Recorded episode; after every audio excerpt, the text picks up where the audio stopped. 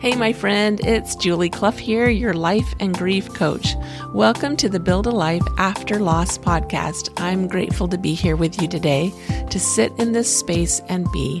Be with the grief and in the healing, to create space for peace and to share hope for rebuilding your life one small step at a time. Let's get started. Hi, my friend. Welcome to episode 165 Calming Fear. Fear is a tricky emotion because it's vital. It's vital that we have fear. Fear is a mechanism that keeps you safe.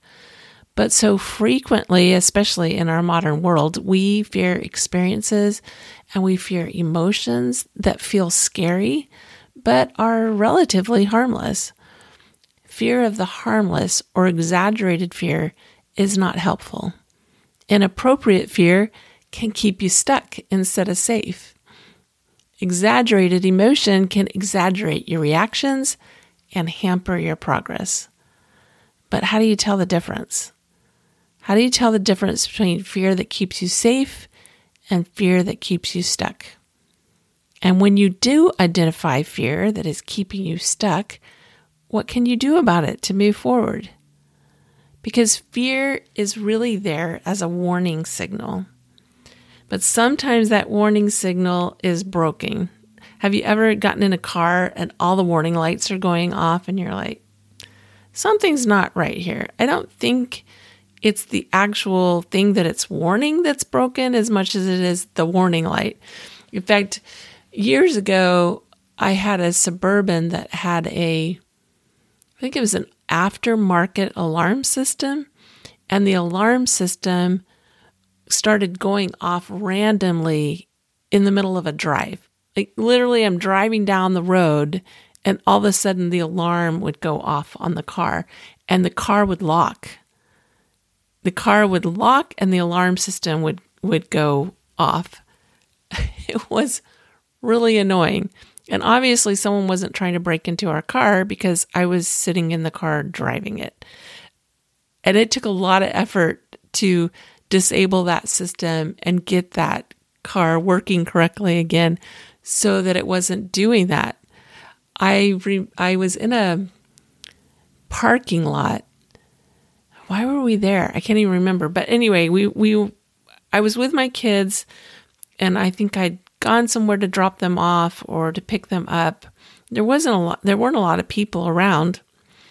And then all of a sudden the alarm system goes off the doors lock and we're standing outside the car and I'm thinking are the police going to show up and go are you trying to steal this car? And then I'm going to have to try to prove that it's actually my car all the stuff. It was it was a it was a challenge. But that's kind of like what we experience in grief isn't it? It's like all the alarm bells are going off. Loss creates this confusion and heightens our fear and it's if all the warning bells are going off. Fear is definitely heightened during grief. Everything starts to feel like an emergency. Everything starts to feel like it needs a warning signal. And some of those warning signals can feel like fear, and that fear can work its way into anxiety or worry. And I saw a woman on Instagram reminding people that as they were sending their kids back to school, that school struggles are rarely an emergency. And I thought, what a great message because how often do we have an issue come up and then we think, oh, I got to solve this right now. And we just, we feel this fear, we feel this worry, we feel this anxiety, and we've got to figure out how to solve it right this minute. And so often the situation doesn't need to be solved immediately and could actually benefit from some space and some time to formulate a plan to figure out what we want to do next. I want to offer some thoughts for you as you navigate grief. And by navigating grief, you're navigating these heightened sense of eh, fear and anxiety and worry.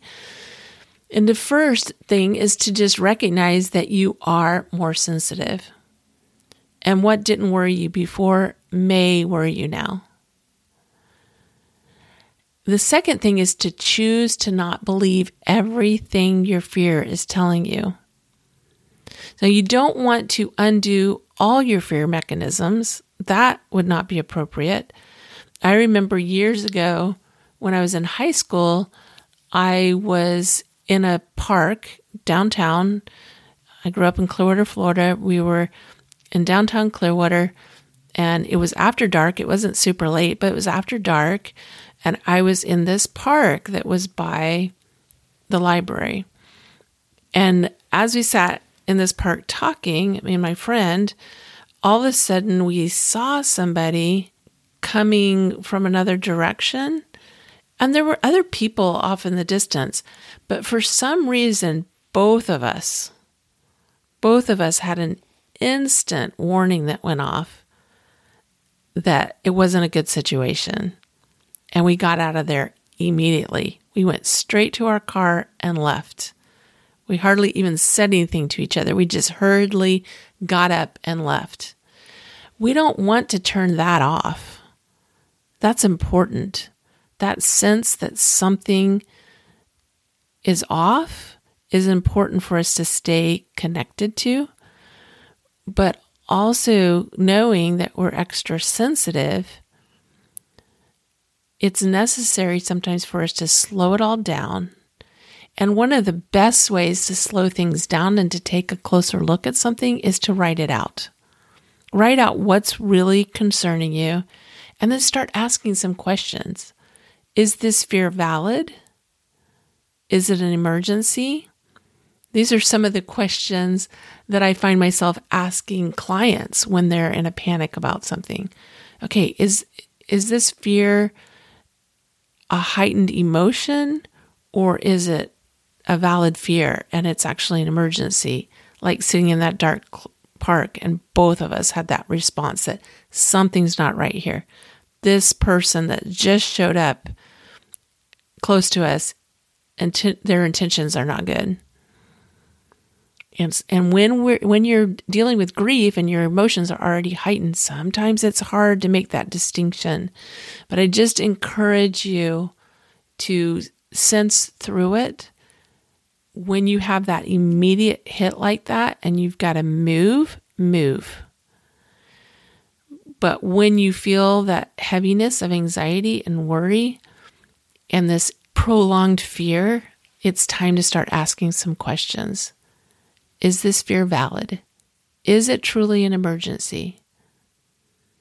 And if your brain tries to tell you that it is an emergency, I just had a situation this week where I felt my emotions really exaggerated. And I started going, wait, is this really an emergency? And of course, my brain wanted to say, yes, yes, it's really an emergency. And then I had to ask it again, okay, is it really? Is it really? How could this situation benefit from space to process the emotions? And one of the things I find is when I ask that question, I I realize that if I've allowed my emotions to get exaggerated, so what happens is we have a thought, and this is so common when you're grieving too. We have a thought that produces an emotion, then we spiral in that thought emotion loop.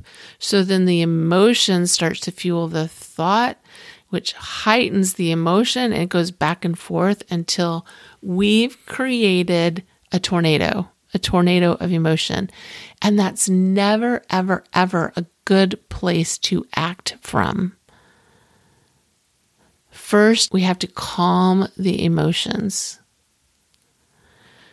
So we start to ask those questions Is this valid? What is really happening here?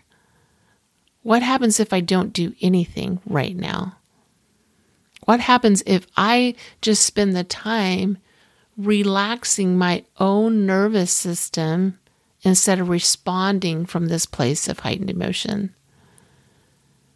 And when we start to ask those questions, then we can say, What is my next right step? And sometimes the next right step is doing nothing.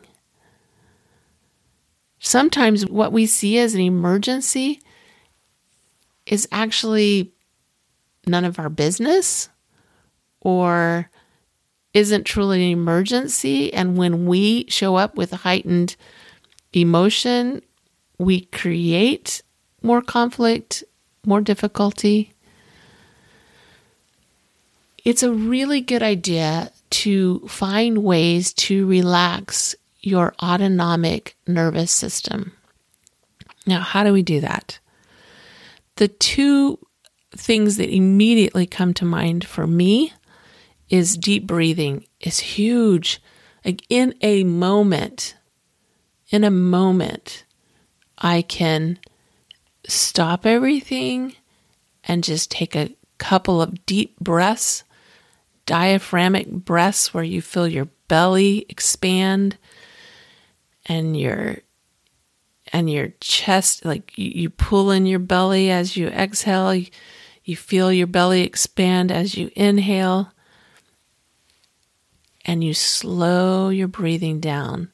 Breathing is is part of that that bridge between your conscious mind and your subconscious mind breathing is huge. Another thing that immediately comes to mind for me, because these are practices that I use that I find really, really helpful, is meditation. And when I say meditation, a meditation that relaxes the autonomic nervous system may look as simple as turning on soft music and just slowing the breath down and redirecting your thoughts redirecting your thoughts to something calming. One of the things I love to do is I love to use imagery and I love to just imagine divine light filling my being. And that can be from the top of my head as I feel it fill my my head, my throat, come down into my chest, activate my heart and that light just pour through me. That's one way I love to do a meditation. You can do guided meditations, which can be super helpful as you're getting started with meditation, is to have a guided meditation because then the guide helps you to direct your thoughts and move you from the place of I'm in danger to a place of, okay, now I'm going to focus here instead. A couple of other things that can be really useful is just going outside and sitting in the grass, really just feeling grounded, sitting there, putting your hands in the grass, feeling the ground against your against your bottom, just interacting with nature in a calm way. Another thing is walking. Anything that to move your body helps to calm the nervous system. So, what do we do to keep our nervous system calm or calmer, I should say, is practicing one of these things on a daily basis. Do you have a practice each day that helps you to connect to who you are, to feel the calm and the peace of the moment, and to just slow everything down and to recognize your safety in the moment. I truly hope that this discussion on fear and calming fear recognizing that fear has its place, but can easily go out of control, like my vehicle that thought that it was constantly being broken into and can, you know, send all the warning lights.